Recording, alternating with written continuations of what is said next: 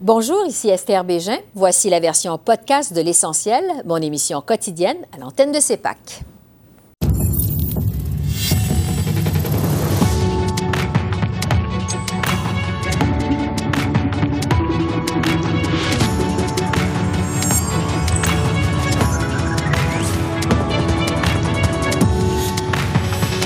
Ce soir, le gouvernement Trudeau talonné aux communes sur son plan de vaccination contre la COVID. Alors que Pfizer se livre à une surenchère sur l'efficacité de son vaccin, la microbiologiste Nathalie Granvaux fait le point. Le Bloc québécois met au défi les libéraux en matière de protection de la langue française. Et les conservateurs réussissent à faire adopter une motion pour que le Canada hausse le ton envers la Chine. On discute des enjeux avec Guy Saint-Jacques, ancien ambassadeur canadien en sol chinois. Bonsoir, Mesdames, Messieurs. Alors qu'on apprenait hier qu'une majorité de la population canadienne pourrait être vaccinée contre la COVID avant la fin de 2021, le gouvernement Trudeau a été bombardé de questions à sujet aujourd'hui aux communes. Les conservateurs accusent les libéraux de garder les Canadiens dans l'ignorance et exigent du gouvernement qu'il rende public son plan pour distribuer les fameux vaccins. L'opposition euh, conservatrice craint notamment qu'Ottawa n'ait pas assez de camions réfrigérés pour effectuer une distribution efficace.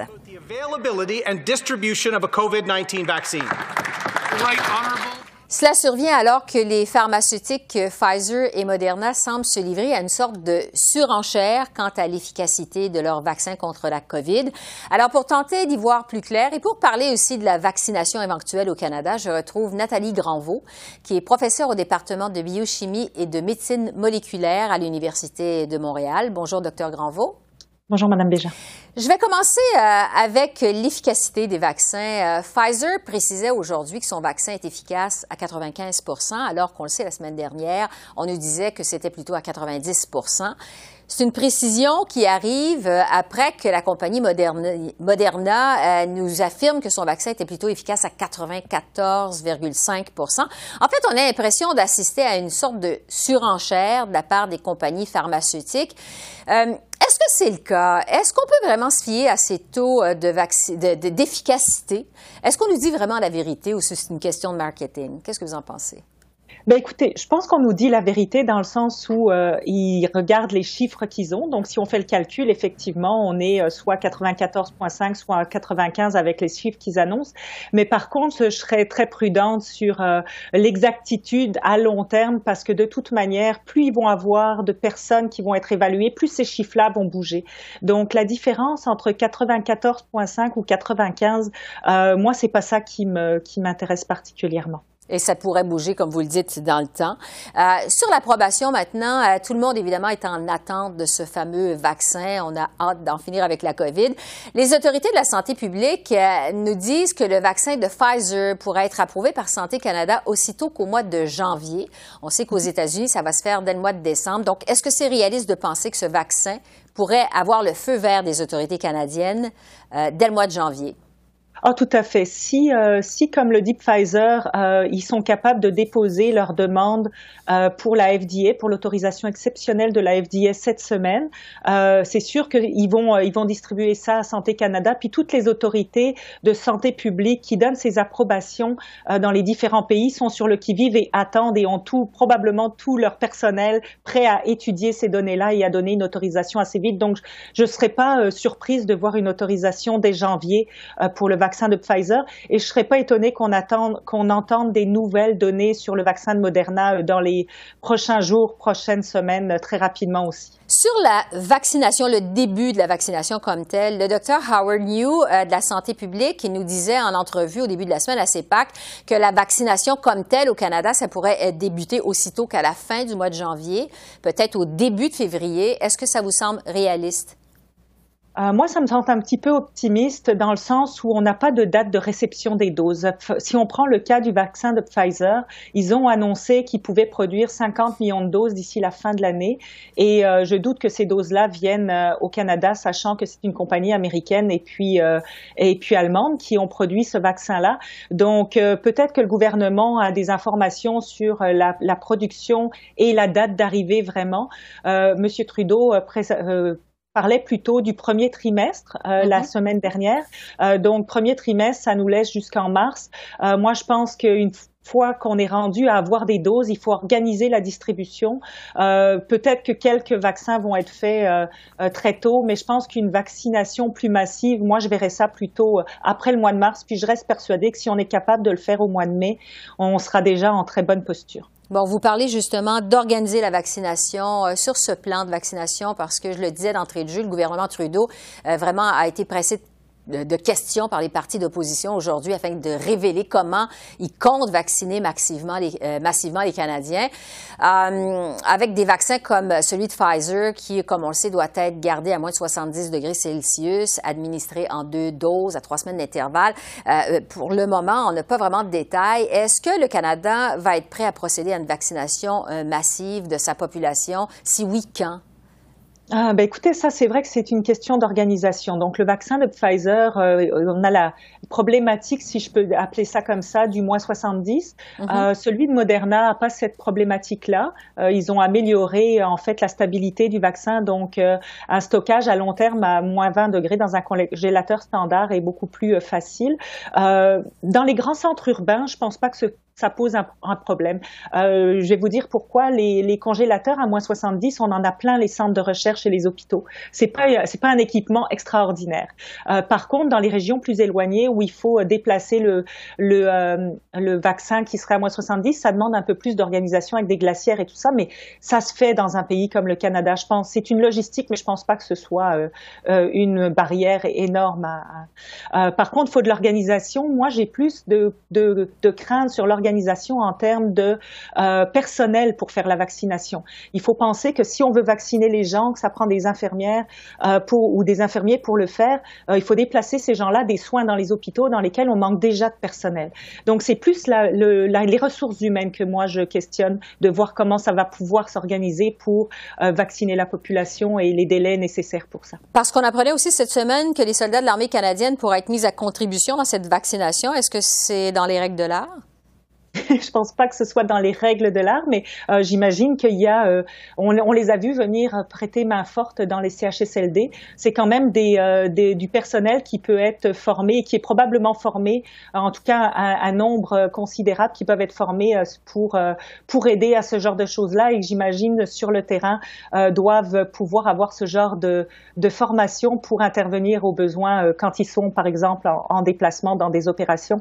Donc je pense que ça serait probablement une, une main-d'œuvre qui pourrait euh, porter main forte, effectivement. En tout cas, il, reste beaucoup de détails, évidemment, à préciser, mais quoi qu'il en soit, le docteur euh, New, euh, pas plus tard qu'hier, avançait que la grande majorité des Canadiens pourraient être vaccinés d'ici la fin de 2021, d'ici la fin de l'an prochain. Est-ce qu'il s'est avancé trop vite, vous pensez, ou si c'est possible qu'une majorité de Canadiens puissent être vaccinés à la fin de l'an prochain, à la fin de 2021? Ben écoutez, si on commence à vacciner, euh, même si on y va avec le délai que moi j'envisage euh, au mois de mai, mhm. si euh, des campagnes de vaccination sont organisées de manière intensive avec suffisamment de main d'œuvre, comme je le dis, je pense qu'on peut avoir une bonne partie de la population en fait qui serait vaccinée pour la fin 2021. Là encore, il faut qu'on reçoive les doses. Il faut, ça veut dire, il y a deux doses pour le vaccin de Pfizer, par exemple. Donc ça veut dire qu'il faut qu'on reçoive plus de 60 millions de doses avant la fin 2021. Moi, je pense que c'est surtout la capacité de production qui va, en plus de, des ressources humaines, va être l'élément limitant et qu'on ne peut pas prévoir du tout à l'heure actuelle pour s'avancer, pour dire que tout le monde pourrait être vacciné pour la fin 2021. En terminant, un mot sur l'immunité des vaccins euh, de Pfizer et de Moderna. On dit qu'elle pourrait durer longtemps, jusqu'à plusieurs mois. Est-ce que, euh, qu'est-ce que vous en pensez? Est-ce qu'effectivement, une fois vaccinée, euh, la population pourrait être protégée pendant longtemps? Écoutez, ça se peut, mais on n'a aucune donnée à ce mhm. sujet-là, donc je reste très très prudente sur ce sur cet élément-là. Euh, il y a juste le temps qui va nous le dire, parce qu'il faut que les premières personnes qui sont dans la phase 3 euh, continuent leur vie, et puis euh, au fur et à mesure des mois, on va savoir pendant combien de temps ils sont euh, immunisés, mais on n'a pas moyen de le savoir euh, à l'avance, donc je l'espère. comme pour beaucoup de vaccins, c'est ce qui fonctionne et c'est le résultat qu'on a, mais on peut pas présumer à l'avance de la durée de, de l'immunité. Oui, puisque dans cette situation de pandémie, on apprend un peu tout au fur et à mesure. Nathalie Granvaux, merci beaucoup pour vos lumières. Merci. Merci à vous pour l'invitation.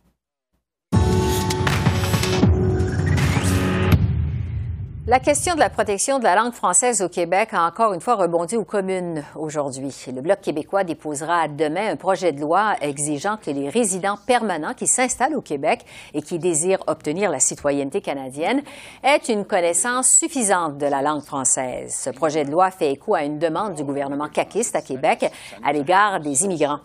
Le chef du Bloc a aussi pris à partie le premier ministre Trudeau sur l'importance de la loi 101.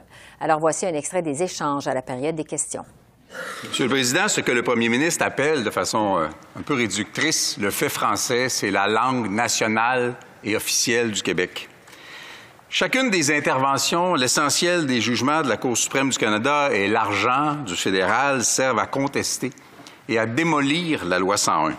Donc, est-ce que le premier ministre regrette d'avoir dépensé l'argent des Québécois contre le français? Est-ce qu'il reconnaît que la Charte canadienne a servi à démolir la loi 101 devant la Cour suprême? Et est-ce que le premier ministre du Canada croit que la loi 101 est oppressive à l'encontre des Anglais du Québec. Bravo. Très honorable Premier ministre.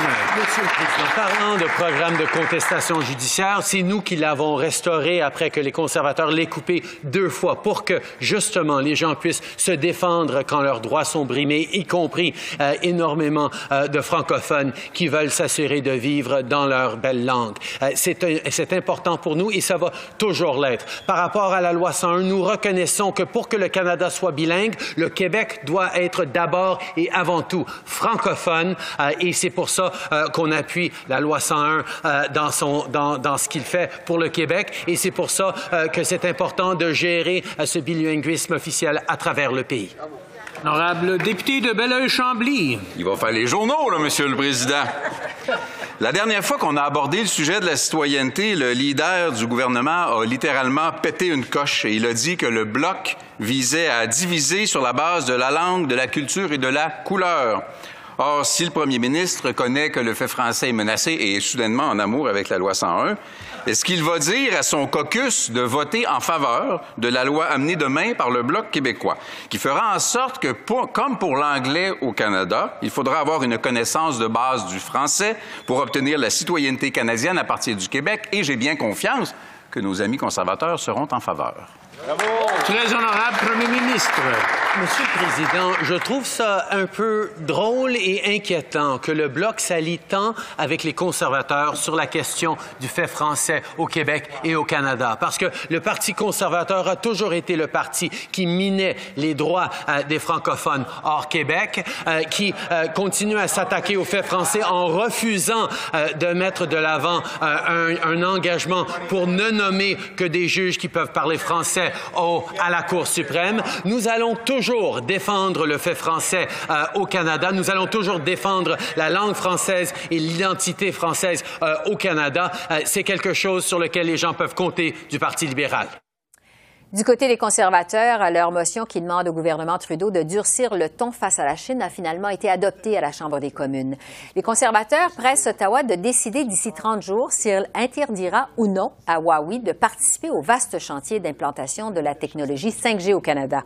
Le Parti conservateur réclame aussi que l'on élabore, et je cite, un plan robuste, comme l'a fait l'Australie, pour lutter contre l'ingérence de plus en plus forte de la Chine au Canada et l'intimidation des Chinois qui vivent au Canada. Je discute maintenant de l'épineux dossier de la Chine avec Guy Saint-Jacques, ancien ambassadeur du Canada en Chine. Euh, bonjour, Monsieur Saint-Jacques. Bonjour, Mme Bégin. Bon, évidemment, cette motion des conservateurs, ça n'engage en rien le gouvernement Trudeau, mais quand même, le Canada et la Chine sont à couteau tiré. Les relations sont pas les meilleures entre les deux pays. Est-ce que le temps est venu, en effet, pour le Canada, comme le demandent les conservateurs, de durcir le ton envers la Chine? Je pense que oui. Puis en fait, si on euh, regarde ce que le premier ministre a dit récemment et euh, ce qu'a dit aussi le ministre Champagne, euh, de même que l'ambassadeur Ray, on voit que le ton a commencé à changer, que c'est un ton plus ferme et euh, je pense que tout ça devrait se traduire dans une stratégie d'engagement révisée avec la Chine euh, que nous a promise euh, le ministre Champagne. Puis maintenant, étant donné qu'il y a cette échéance d'avoir des décisions dans un mois, même si ça n'engage pas le gouvernement, et étant donné que ça a été approuvé par la Chambre, puis aussi, euh, j'ai trouvé ça un peu surprenant qu'il y ait eu des libéraux qui ont appuyé euh, la motion, je pense que ça donne une occasion au gouvernement canadien pour finalement énoncer cette nouvelle politique. Et puis, euh, il s'agirait de d'expliquer comment ça va se traduire cette stratégie-là à l'avenir. Le gouvernement, je pense, peut encore maintenir une certaine ambiguïté en ce qui concerne la participation ou non de la compagnie Huawei dans le développement de la technologie 5G au Canada, mais pourvu qu'il annonce des mesures beaucoup plus fermes, par exemple, pour contrer l'interférence chinoise au Canada. Et euh, il y a toute une série de mesures que le gouvernement pourrait annoncer euh, euh, finalement. C'est donc il faudra espérer que ça va se concrétiser bientôt. Bon, parce que les conservateurs demandent au premier ministre Trudeau de dire à Huawei d'ici à 30 jours si le Canada accepte oui ou non sa fameuse technologie 5G sur le territoire. Euh, quand même, si le Canada dit non, euh, est-ce qu'on doit s'attendre à des conséquences? À quel genre de conséquences? Est-ce que le Canada va en payer le prix? Ben, je pense que le Canada va, effectivement payer un prix parce qu'on a été euh, prévenu par euh, l'ex-ambassadeur chinois au Canada, M. Liu Shaye, qui avait dit que si le Canada refusait la participation de Huawei dans le développement de la technologie 5G, il y aurait des conséquences économiques. Et je suis certain que les Chinois ont une liste toute prête euh, et qui vont vouloir appliquer ça. Je ne pense pas que ça affecterait le cas de nos deux Canadiens qui, qui sont détenus. Puis il faut se rappeler aussi qu'on a quatre Canadiens qui ont été condamnés à une peine de mort, mais euh, le gouvernement chinois peut nous pénaliser euh, de, beaucoup d'autres façons. Puis je pense que peut-être euh, le gouvernement canadien pourrait prendre une, une, approche semblable à celle de la Nouvelle-Zélande, selon laquelle il n'y a pas d'interdiction formelle pour la participation de Huawei, mais euh, les compagnies de communication euh, sauraient que si elles présentent une demande pour inclure la technologie de cette compagnie-là, que ça va être refusé. Et donc, ça permettrait de maintenir une certaine ambiguïté. Mais je pense aussi que le gouvernement est, probablement venu à la conclusion que deux mois après, presque deux mois après l'arrestation de nos deux Canadiens, presque deux la Stratégie, presque, c'est-à-dire deux ans, oui, je m'excuse, la, la, stratégie euh, d'apaisement n'a produit aucun résultat et donc euh, euh, qu'il faut euh, en tenir compte et modifier l'approche. Oui. Est-ce que vous avez espoir que ça va se régler justement après presque deux ans après l'arrestation des deux Michael? Bien, je pense que ça risque de durer longtemps.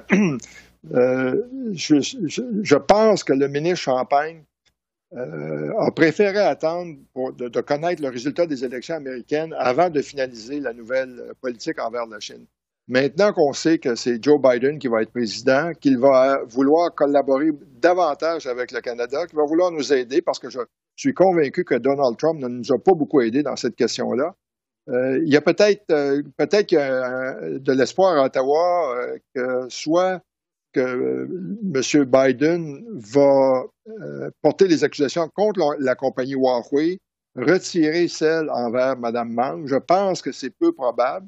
Sinon, que le juge qui est en train euh, d'écouter les arguments de l'équipe légale de Mme Mang à Vancouver va dire que effectivement ses droits n'ont pas été respectés lors de son arrestation à Vancouver et qu'elle doit être libérée ce serait la, solution élégante. Mais même ça aussi, je pense que la probabilité que ça se passe, c'est peut-être 30 euh, euh, à 40% Ce qui veut dire que le processus d'extradition de Mme Mang va continuer. Ses avocats vont vouloir utiliser euh, toutes les occasions de retarder le processus et donc on va être dans une situation qui risque de durer longtemps. Puis il ne faut pas oublier que dans à peu près un an et trois mois, c'est l'ouverture des Jeux olympiques d'hiver à Pékin et que le gouvernement canadien va devoir décider si euh, les athlètes canadiens vont participer à cet événement-là. Et d'autre part, ça, c'est un levier extrêmement utile pour le gouvernement canadien s'il veut l'utiliser pour essayer euh, d'obtenir des concessions euh, de la part de la Chine. Est-ce que vous êtes en train de nous dire donc euh, que euh, finalement euh, l'élection de Joe Biden aux États-Unis, les Jeux olympiques qui s'en viennent, ça pourrait être des conditions gagnantes pour faire avancer le dossier? Je pense que ça pourrait faire avancer le dossier. Joe Biden, c'est clair que il va rester ferme envers la Chine parce qu'il y a un consensus maintenant à Washington entre les républicains et les démocrates que la Chine a abusé trop longtemps de cette relation-là, qu'il faut réagir. Mais d'autre part, contrairement à Donald Trump, il va vouloir euh, réinitier tous les dialogues qui avaient cours pour parler des questions de sécurité, des grandes questions géopolitiques, puis aussi essayer de régler ce qui est réglable. Euh, travailler ensemble sur la question des changements climatiques, travailler avec la Chine sur les, questions de pandémie. Et puis, je pense qu'à nouveau, il va vouloir aider le Canada parce qu'il sait que ce sont les États-Unis qui nous ont mis dans le pétrin. Mais euh, aussi, le Canada devrait continuer sa stratégie d'aller euh, chercher des appuis euh, parmi les pays amis et euh, peut-être d'amener la coordination des, positions à un, niveau supérieur parce que dans le cas des Jeux olympiques d'hiver de Pékin, on a déjà entendu le ministre des Affaires étrangères britannique ainsi que l'Australien dire qu'il pourrait peut-être boycotter les Jeux olympiques. Et je pense que si un nombre de pays euh, se met ensemble, là, il va y avoir un poids. Ce sont des. Les Jeux olympiques, c'est une question de prestige pour la Chine. Et si euh, on travaille ensemble et on imposait des conditions pour la participation, et ces conditions, ça pourrait être, par exemple, que euh, la Chine accepte finalement qu'une commission d'enquête des Nations Unies aille au Xinjiang pour enquêter sur la situation des Ouïghours. On pourrait aussi demander à la Chine de suspendre l'application de la loi sur la sécurité nationale à Hong Kong. Et, donc, ça, ça présente une occasion euh, qu'il faut utiliser parce que sinon, le, euh, Canada n'a pas beaucoup de leviers qu'il peut exercer avec la Chine. Guy Saint-Jacques, ancien ambassadeur du Canada en Chine, merci beaucoup. Merci. Au revoir. Au revoir. Et on va rester dans le dossier de la Chine. On vous présente ce soir euh, la deuxième partie de notre entrevue avec Jean-François Lépine, directeur des représentations du Québec à Shanghai. Euh, on en parlait il y a un instant, la tension entre le Canada et la Chine a atteint une intensité rarement vue. J'ai justement demandé à Jean-François Lépine comment, en tant que diplomate, il vit cette réalité sur le terrain.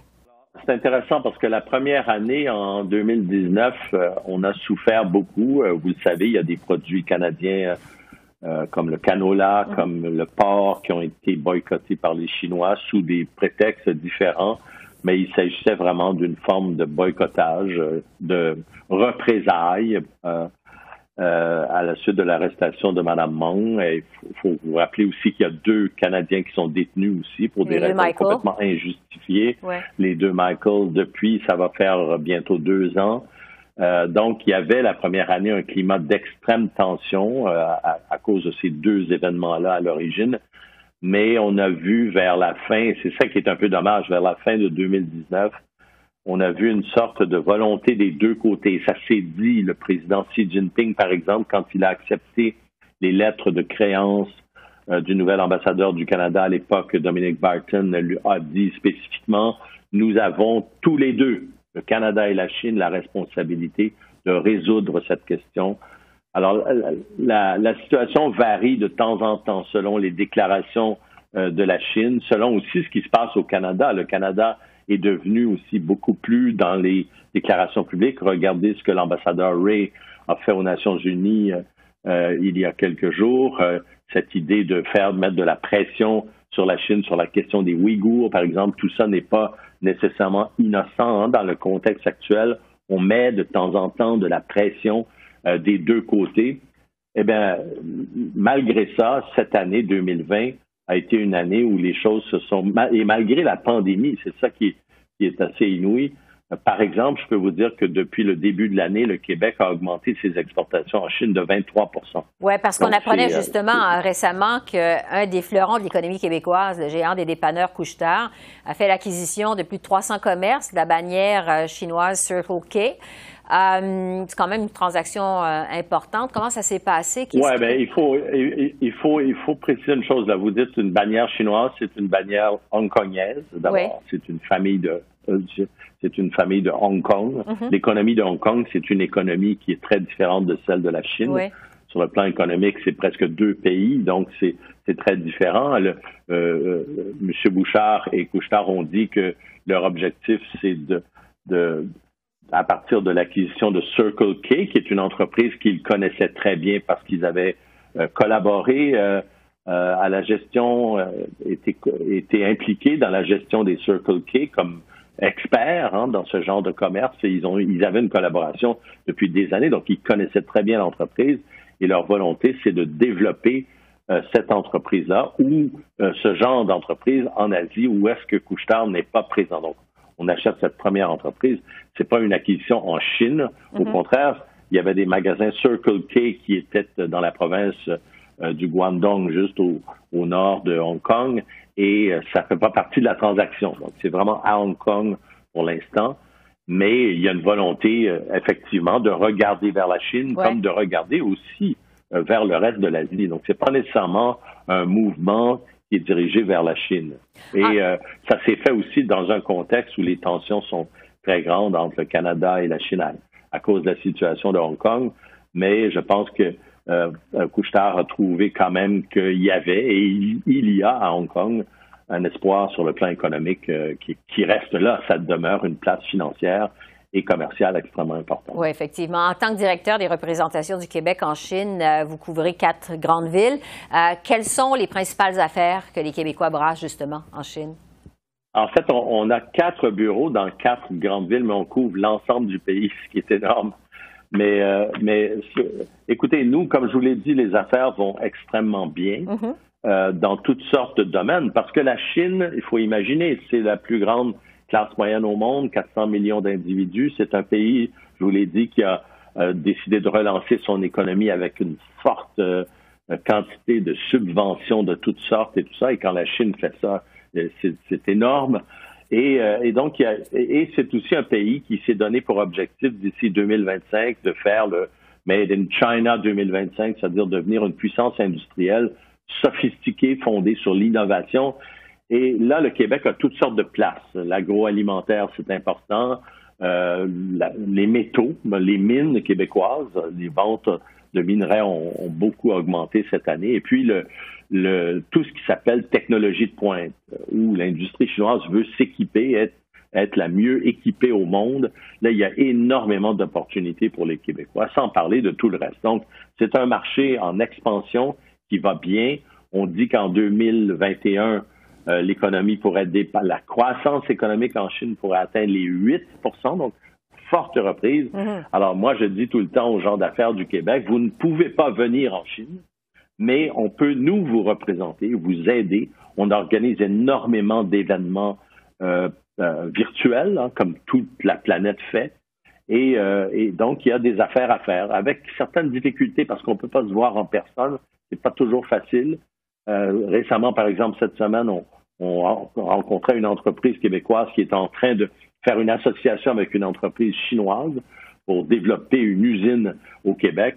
Imaginez-vous, là, quand, on essaie de faire ça puis qu'on ne peut pas se voir physiquement, et nous, on essaie de pallier à ça en se rendant nous-mêmes dans les entreprises chinoises, en essayant de représenter nos entreprises ici. C'est un rôle différent, plus actif, qui ne manque pas d'intérêt. Et euh, on, a, on a donc inventé une nouvelle façon de fonctionner, étant donné que les gens d'affaires ne peuvent pas se voir euh, physiquement. Mais le commerce continue, hein. les bateaux fonctionnent, les avions fonctionnent, le cargo fonctionne, donc le commerce fonctionne. C'était donc Jean-François Lépine, directeur des représentations du Québec euh, en Chine, qui nous parlait hier de Shanghai. Alors voilà, c'est comme ça qu'on a vu l'essentiel de l'actualité de ce mercredi 18 novembre sur la colline parlementaire à Ottawa. Esther Bégin qui vous remercie d'être à l'antenne de CEPAC, la chaîne d'affaires publiques par câble. Je vous souhaite une excellente fin de soirée et à demain. Au revoir.